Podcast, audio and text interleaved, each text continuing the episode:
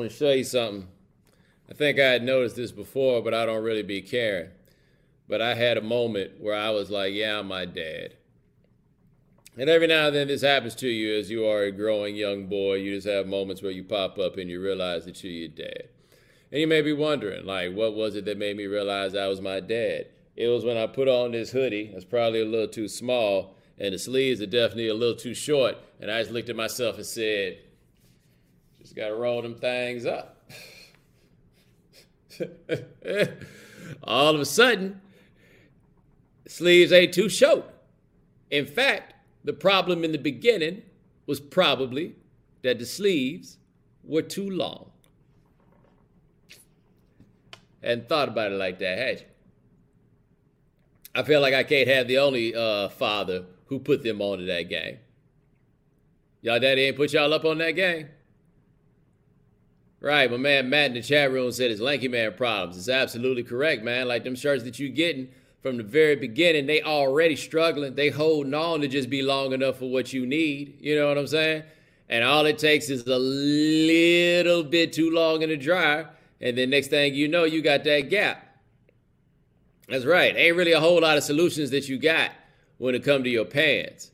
Unless you just one of them dudes that roll up the ankles on his pants. And I mean, I wasn't raised that way either. But these sleeves, like this is a real live occupational hazard of being taller than the average man, which of course absolutely beats the alternative. I recognize and fully understand that we are not supposed to live in a world where we shame short people. And I'm not ever going to shame people simply for being short because I recognize that it is beyond their control. And I certainly recognize that it is not the way that they prefer for it to be.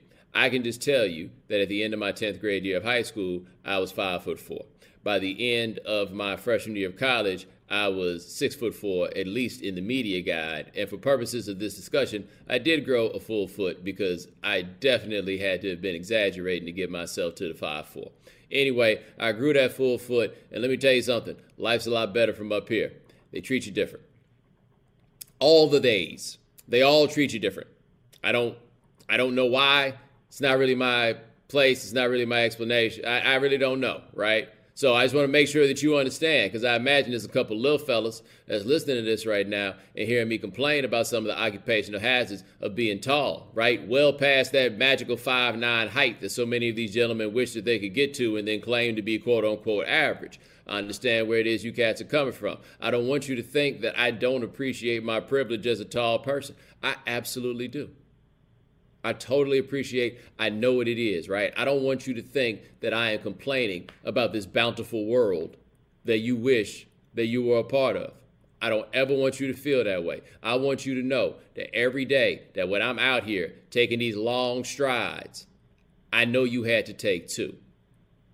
I get it. You got to take two steps for me to t- when I take one. I imagine that the bright side is as a result, you are in superior cardiovascular condition to me because I know, man, it's hard work being a short man. I get that. So, anyway, like I was saying, what y'all don't know nothing about, you little homies, the rest of us can talk about, is them sleeves that all of a sudden you look down and they be riding up. And either you're just gonna be buying shirts all the time, or you're gonna come up with that solution. And that solution is rolling it up. And you know what the roll up makes people not think? That's right. You be out here working hard.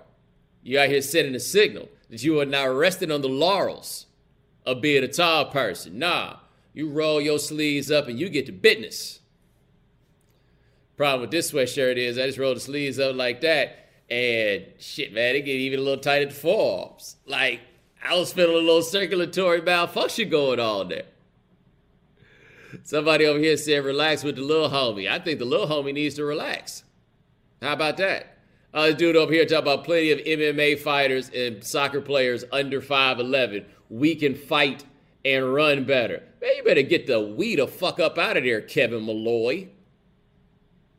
Because if you could fight, you wouldn't be talking about MMA fighters doing it. You would be doing it yourself. That's right. If you could run, you would be running up on me. But you not. You just over there in them size 34, 30 jeans. Anyway, Let's move on to your question. Somebody here said, being tall in the Navy is boo boo, though. Always hitting my head on shit. Yeah, buddy, that's kind of thing to make you wish you had studied a little bit harder. All right, first question. What did you think of Judas and the Black Messiah? Um, shout out right fast, by the way, to everybody who came to my little clubhouse room that I had with the homie Michael Smith. I don't really be on Clubhouse like that, so I can tell you to go follow me, but you ain't gonna see very much of me. And as I think we have previously discussed here, last thing I feel like doing is here having more places to hear the shit y'all got to say. no disrespect, you know, but I feel like I've seen plenty and heard plenty from y'all. I don't need more. But anyway, Judas and the Black Messiah. All right, you guys know me, right? I am a little bit of a wet blanket when y'all get all hyped up about something. You know, whatever it happens to be, I tend to be that guy. Like that One Night in Miami movie came out, I had to wait a little time before I came on here and talked about it because y'all don't really respond too well to your faves being subject to the critical eye that I occasionally possess. Y'all just want to make everybody a hater and just want to go in on yes queen and everything else, and that's just not really my wiring. All right, so you know this is my wire. This is how I am. This is my background. You can take everything I say um, through that lens of understanding that people think I'm a person who gets off on not being easily impressed. Okay, that's that's me. Judas and the Black Messiah was great. Like I didn't think it was good. I thought it was great. I certainly did not think it was perfect. Right? I thought it had some flaws and had some places where it can be improved, and some places where I didn't think like the imagery that they were projecting was necessarily properly in line with like the history and who all the people were. Um, but they were making a movie, and I think that's something that's key to remember on anything like this. In the end, is that they are making a movie. There are going to be sacrifices made with the truth in order to make for a better movie. This is not a historical rendering of the life of Fred Hampton. In fact, it is only one year in the life of Fred Hampton. And I think the most important point to make is a point that I've made before, and a point that I'll make again, and a point that I think is very important, which is this is not a movie about Fred Hampton. I would argue that The Last King of Scotland which isn't really about Idi Amin, right? It's not really about him. But The Last King of Scotland is way more about Idi Amin than Judas and the Black Messiah is about Fred Hampton. Fred Hampton is an important and obviously central character to the movie, but this movie is about Bill O'Neal.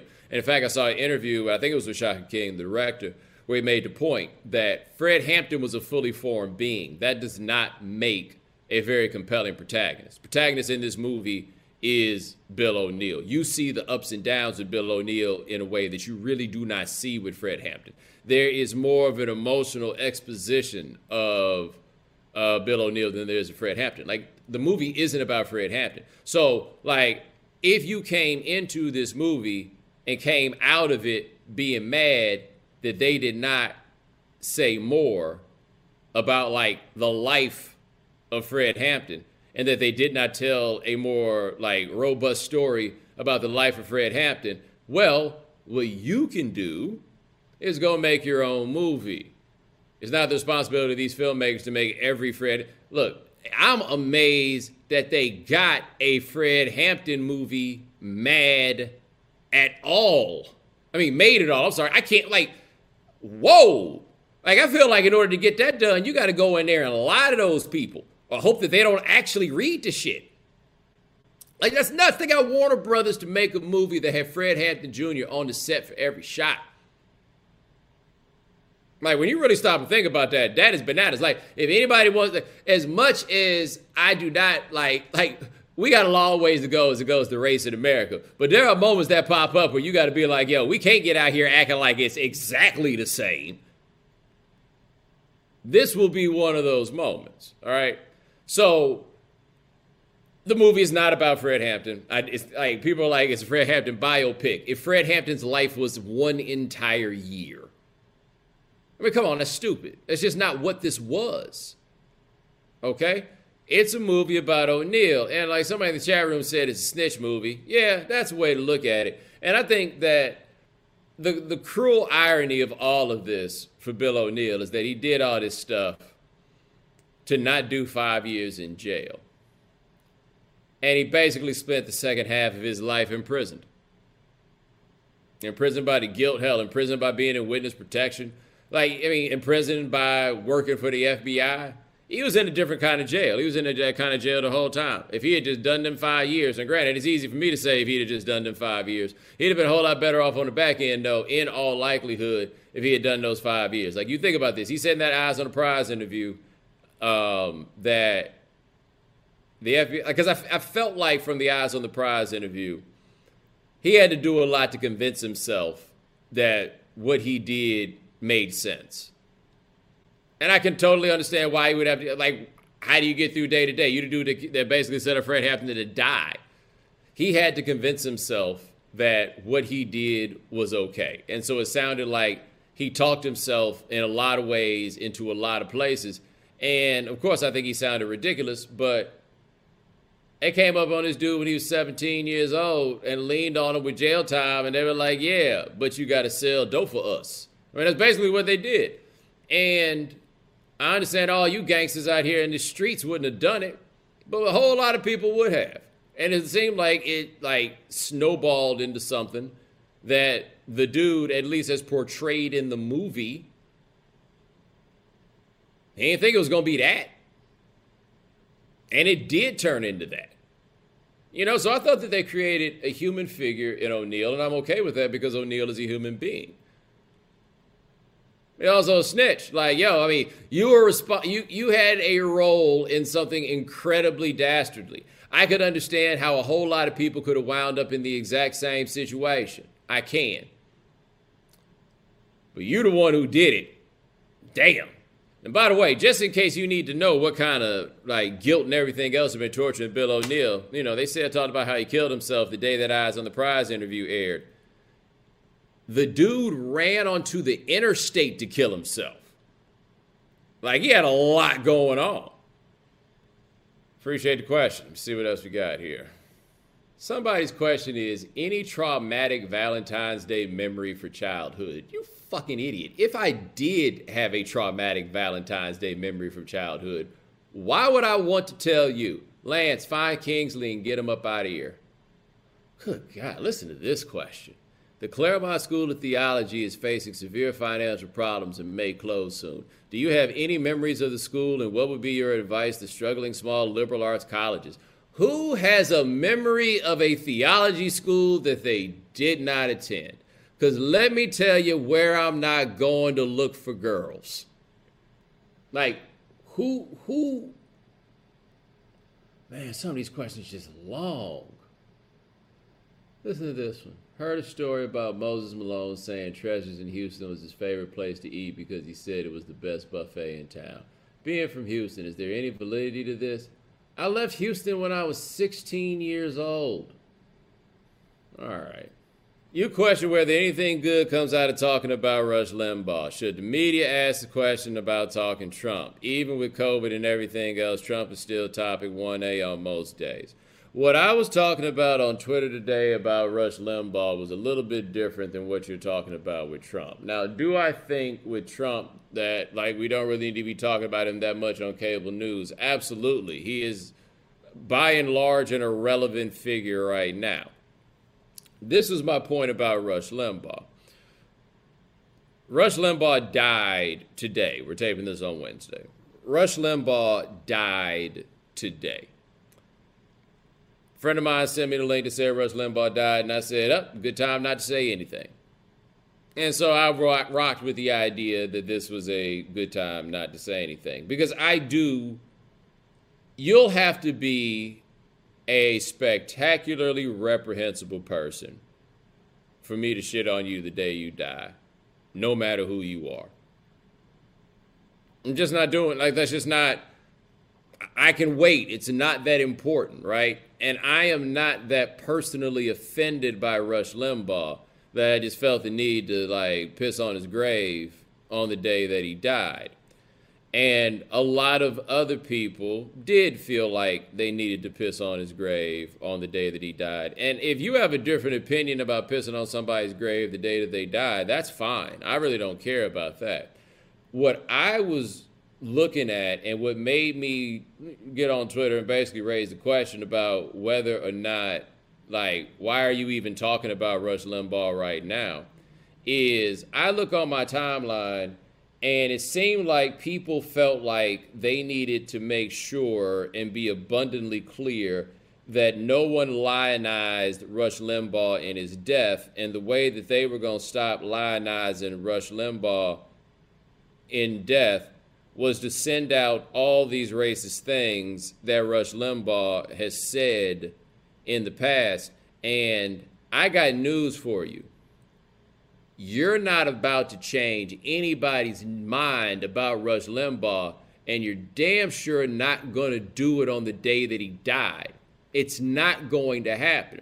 Furthermore, doing this on Twitter, where the overwhelming majority for most people, the people who follow them, are people who agree with them and agree with their worldview, you're not correcting the record.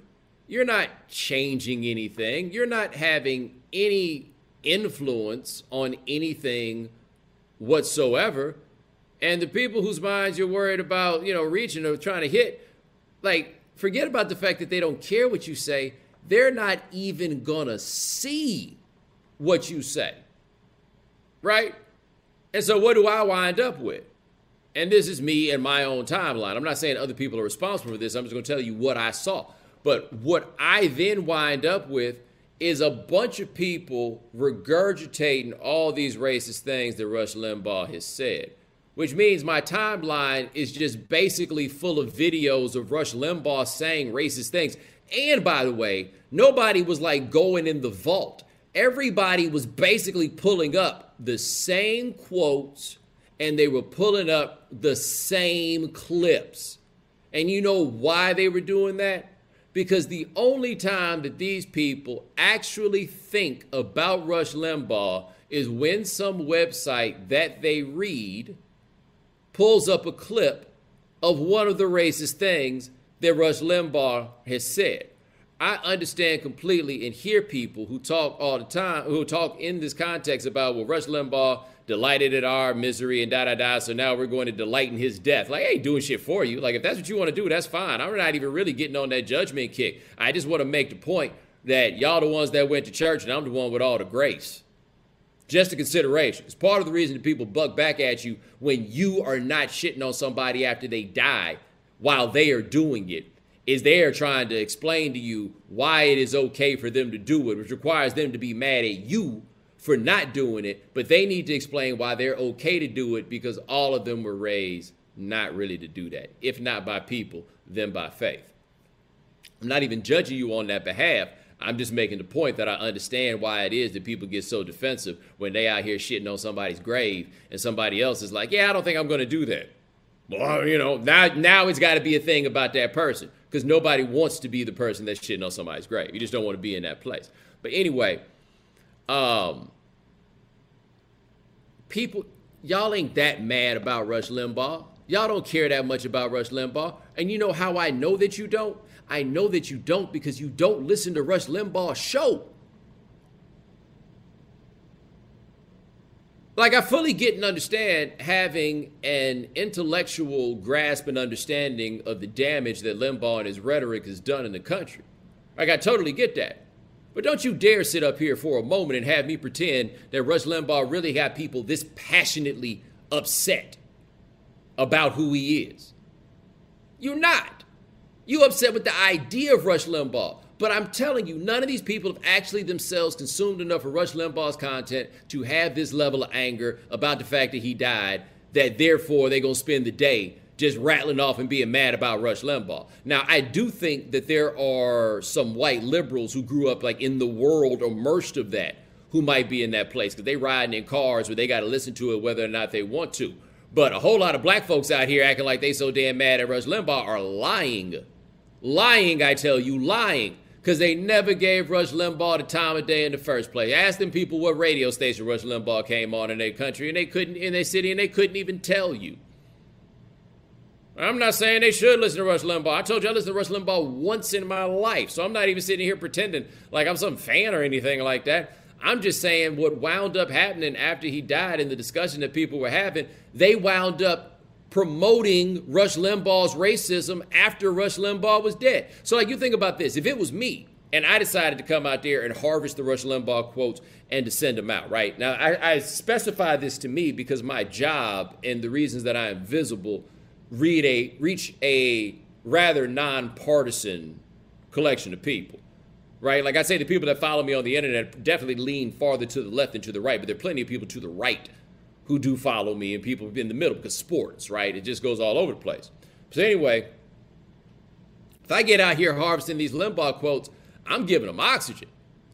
And I'm a person who will be giving them oxygen to a group of people that will either be emboldened or even potentially be like, hey, that was pretty funny stuff that Rush said right? So, like for me, I'm like, I don't even know what I'm doing. Like, there's no point in me getting out here talking about this. But for everybody else, I think it's fair to ask yourself the question why are you doing this? Like, why would you spend any more effort in your day than you absolutely had to on Rush Limbaugh? Like, if you really find Rush Limbaugh to be so objectionable, so, so, so, so, so objectionable that you think it's okay to, like, to piss on his grave at this point. And by the way, there's an argument for it. All right? I'm not necessarily saying you're wrong. All I'm saying is, if you're that mad at Rush Limbaugh about this, then I imagine that you woke up every day happy that he was dying of lung cancer, because something tells me that that's more miserable than the fact that he's dead. But you weren't waking up every day happy that Rush Limbaugh had uh, lung cancer. And you know why you weren't doing that? You weren't doing that because you don't spend no time out of your day actually thinking about Rush Limbaugh. But today, people to try and explain to me that somehow there's some level of catharsis in bagging on Rush Limbaugh. Nah, man. That's just unhappiness coming to the surface, and this is the vehicle for getting it out. That's what it is.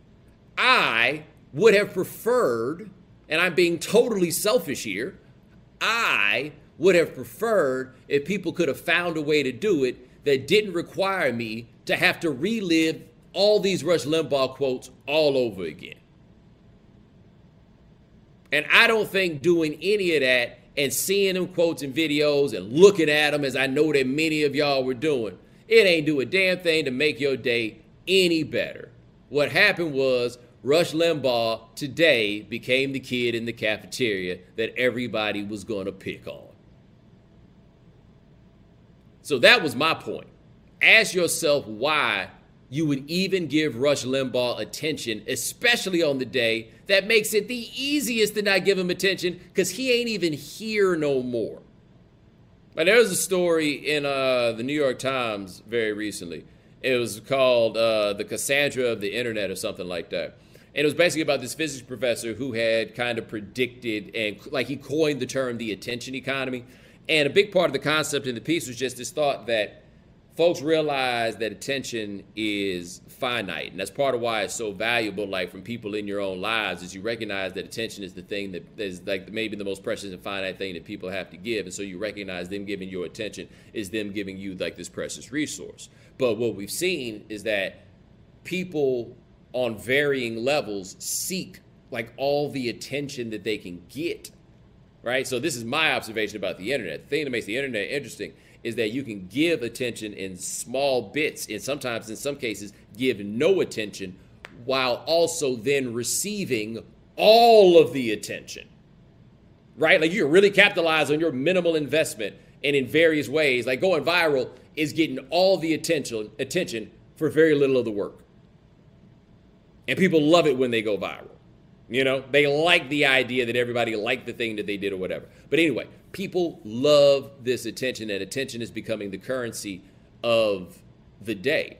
But the, a point that stuck with me, though, was, and this is the thing that comes up with like all the notifications and social dilemma and all that stuff is the amount of attention that each of us as individuals have to give. That's where it gets finite, right? if we all have a limited amount of attention that we can give with our waking hours, why would we choose to spend a significant portion of it talking about Rush Limbaugh? When the best thing that ever could have happened was nobody talking about Rush Limbaugh. Like the thing about Limbaugh was Limbaugh, on one hand, was a person that we all needed to be aware of. But like somebody in my position, for example, if I were to go on a screed on Rush Limbaugh every day, I'm doing great business for Rush Limbaugh. Because that side thrives on knowing that they get some of my attention. You understand what I'm saying? Like, I spent the majority of my life and time not thinking a single bit about Rush Limbaugh. You, on your own, many of you, decided to spend this day giving him more thought than you have in 25 years. And while you were pissing on his grave, it was getting on your shoes and it was getting on my shoes too. So I would think and ask when these kinds of things come up, whether or not it might be a little healthier for us all to sometimes look up and realize, actually, I don't really be thinking about that person. And then go pay him dust. Appreciate the question. Let me see what else we got here. Guys, I just need y'all all to know you don't have to ask these long ass questions. You are not impressing me. Like this one question. Since the Judas and the Black Messiah trailer came out, they've announced series and or films about Muhammad Ali, Shirley Chisholm, Jack Johnson, Andra Day, and Andra Day, and several other black figures. Do you think we're going to start seeing a run on Hollywood making biopics about black figures? Why didn't you just ask the question? Did you go to Morehouse? Like, how many of you two, three part people went to Morehouse? Because they teach them how to do that over there. Did you catch the Texas mayor having to resign for telling people to find their own electricity and water? Yes, I did see that story. I would first like to tell you guys something that you may not have known as you have seen the name of that town written down. It is pronounced Colorado, Texas. C O L O R A D O, Colorado. Thought I'd put you on to that game. Anyway, yeah. Here's the thing about this mayor of this little town and he got up and he put some post up on Facebook about only the strong survive and that if you ain't got no electricity or no water, oh well, you just got to hunker down and we'll see you on the other side, or maybe we do not, right? The real moral of the story here is do you know anything about like who the mayors are of small towns? Like, you guys have to understand anybody, anybody can be the mayor of a small town. And this dude says, because Texas, there is a mayor in every single one of the 50 states. There's probably a mayor, one mayor in 75% of the counties in America who would say something like this. Because any old body can become the mayor of a small town. And you know the number one reason that you can be the mayor of a small town is if you're willing to do it. Like that, that, that has to sound like one of the more annoying jobs in the world to you, right? Like, can you imagine for the little bit of money that they pay people to be the mayors of these small towns? By the way, many of them often have their own jobs. Like, it, you got to be such an idiot to do that job in the first place. So, like, yeah, I, I'm not surprised at all that that man said that. I am not. I also doubt very seriously that that man has the power to like actually make anything happen. Like they're gonna get a new mayor in there, they're still gonna be in there cold as hell. Appreciate the question. Oh wow, I'll take this one.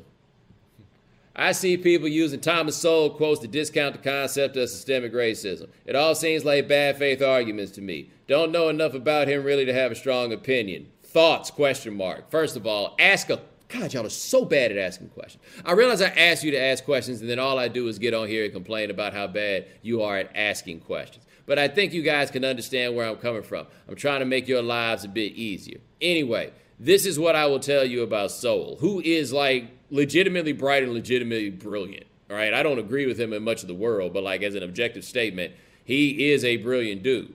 Um, I'll just tell you this it doesn't happen as much as it used to on the internet, but it used to happen more, and it's happened a couple times in real life. And I feel like there's going to be some people who are hearing this who know the kind of conversation that I'm talking about. And what will happen is you'll have some white man who'll tell you, I just wanted to tell you that I really appreciate your work. And while I don't always agree with you, you always make me think. I can tell that you are open minded and, you know, free to express, you know, all that kind of stuff. And with that in mind, I was just wondering, how do you feel about Thomas Sowell? Like, whenever there is some conservative white man who really, really, really likes me and is like pretty well read and all this, you know, on all that stuff, they are quick to ask, What do you think about Thomas Sowell? That is the one they go to. I remember once reading some essay that Thomas Sowell wrote about how the problem that um, the the South's problem is that it has redneck culture, and he went so far as to refer to like the way people speak. And you're thinking, of course, he referred to the way people speak, but like he used the oratory of Martin Luther King as an example of the redneck culture. That's all I'm saying. That's all I'm saying. And no, Connor, Sowell is an economist. Appreciate the question. Wow. What a. Listen to this question. In your opinion, what makes Stringer Bell more worthy of immediate grave pissing than Rush Limbaugh? That's that's an actual question that somebody asked me. And I want to just take a little time before I answer it and I'll go ahead and put it on the screen or just make sure it gets caught in the record somehow so that everybody understands this. And what makes Stringer Bell more worthy of immediate grave pissing than Rush Limbaugh is he's not a real person.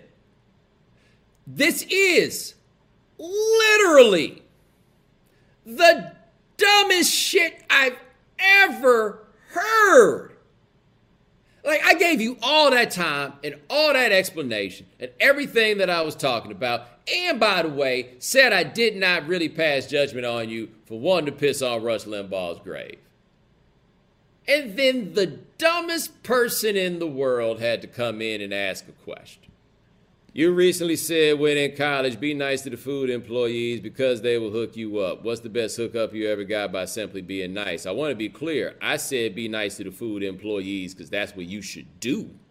Um, you will also get hookups, but my point when I said that was that even the most cynical among us, they spend their time trying to kiss up to people who ain't actually got any power to influence their lives.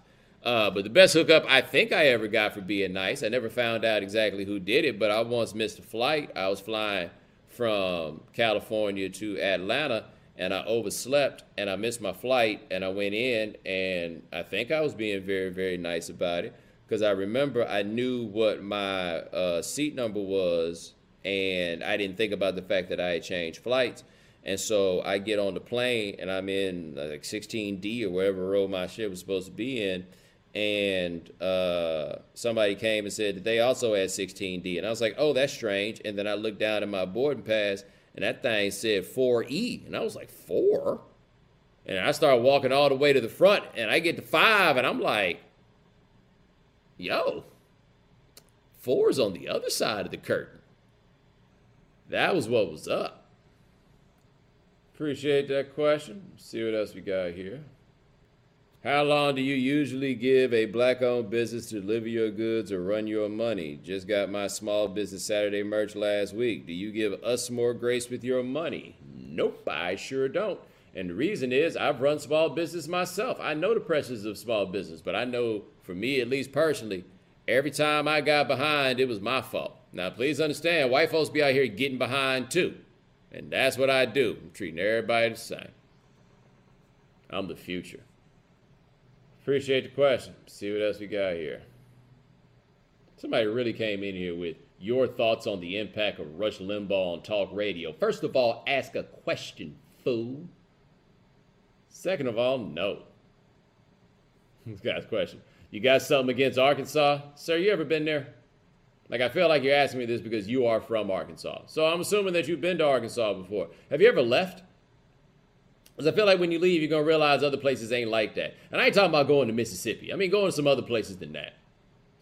If you had to choose between being a foot taller or a foot shorter, which one would you go with? I would probably go with the foot shorter under those circumstances. I mean, with my naturally slim physique, if I'm a foot shorter, I mean, I go ride horses, right? Like I be reading about all the stuff that them cats got to go through so they can keep making weight and everything else. You know what I'm saying? That wouldn't apply to me. It was five foot four too tall to be riding horses.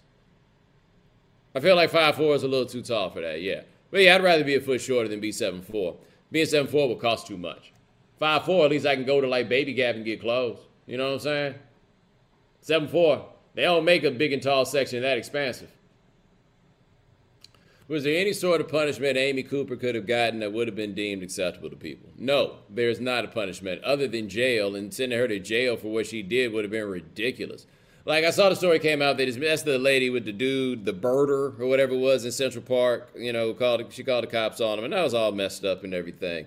Um, and I ain't really out here to like put on no cape for her, but you don't, ain't nothing to go to jail for. So if there wasn't nothing for her to go to jail for, like what did people think the law was gonna do? Like what did you expect? So no, there's nothing that could have happened because there's no online currency for. Yeah, that seems appropriate. There's not. There's online currency for being mad that this woman had her charges dropped. Even though this is the game, they ain't got time to be processing her case. Like, this was only a job for the cops because she called the cops. The consequences of her actions came from the rest of us. And I think we more than did our jobs. All right, getting to the end on this. Let's see what else we got. Yeah, this will be the last question here. Do you think it's inappropriate for rappers to use Kobe's death as a punchline? I'm not sure what I think is inappropriate to use as a punchline as long as it's dope. I'm sorry, I am of a different era. This is this is no such question. When I was a kid, I, I, a punchline? No, please.